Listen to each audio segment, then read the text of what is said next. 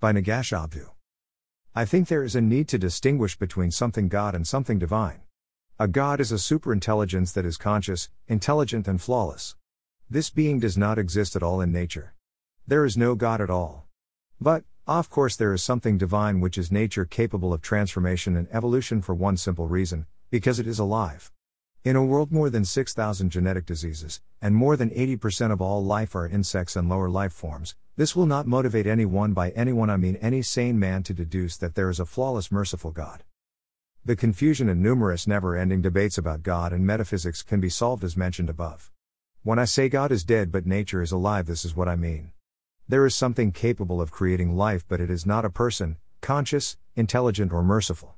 The idea of a God might come in the future, though, when society continues on its development journey from type 0 to type I and so forth to master the planet, our star, and other worlds, since God, by definition, is the master of reality. But, that is a long way into the future. Hence, I say there is no need for endless debates over metaphysics, I think it is settled. If we can differentiate between what is divine and what is God, we will never throw our mind in confusion and our soul in distraught and trigger never ending debates.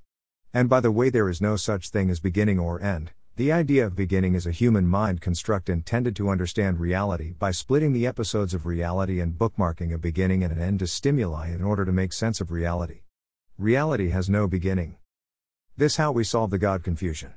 There is no beginning or end. There is no God, but definitely there is something divine that is responsible for our presence here today, and you can call this force God, i.e., nature.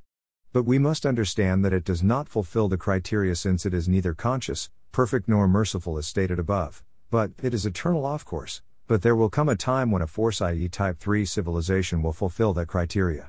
As a conclusion, we can say that there is no God, but there will be one in the future.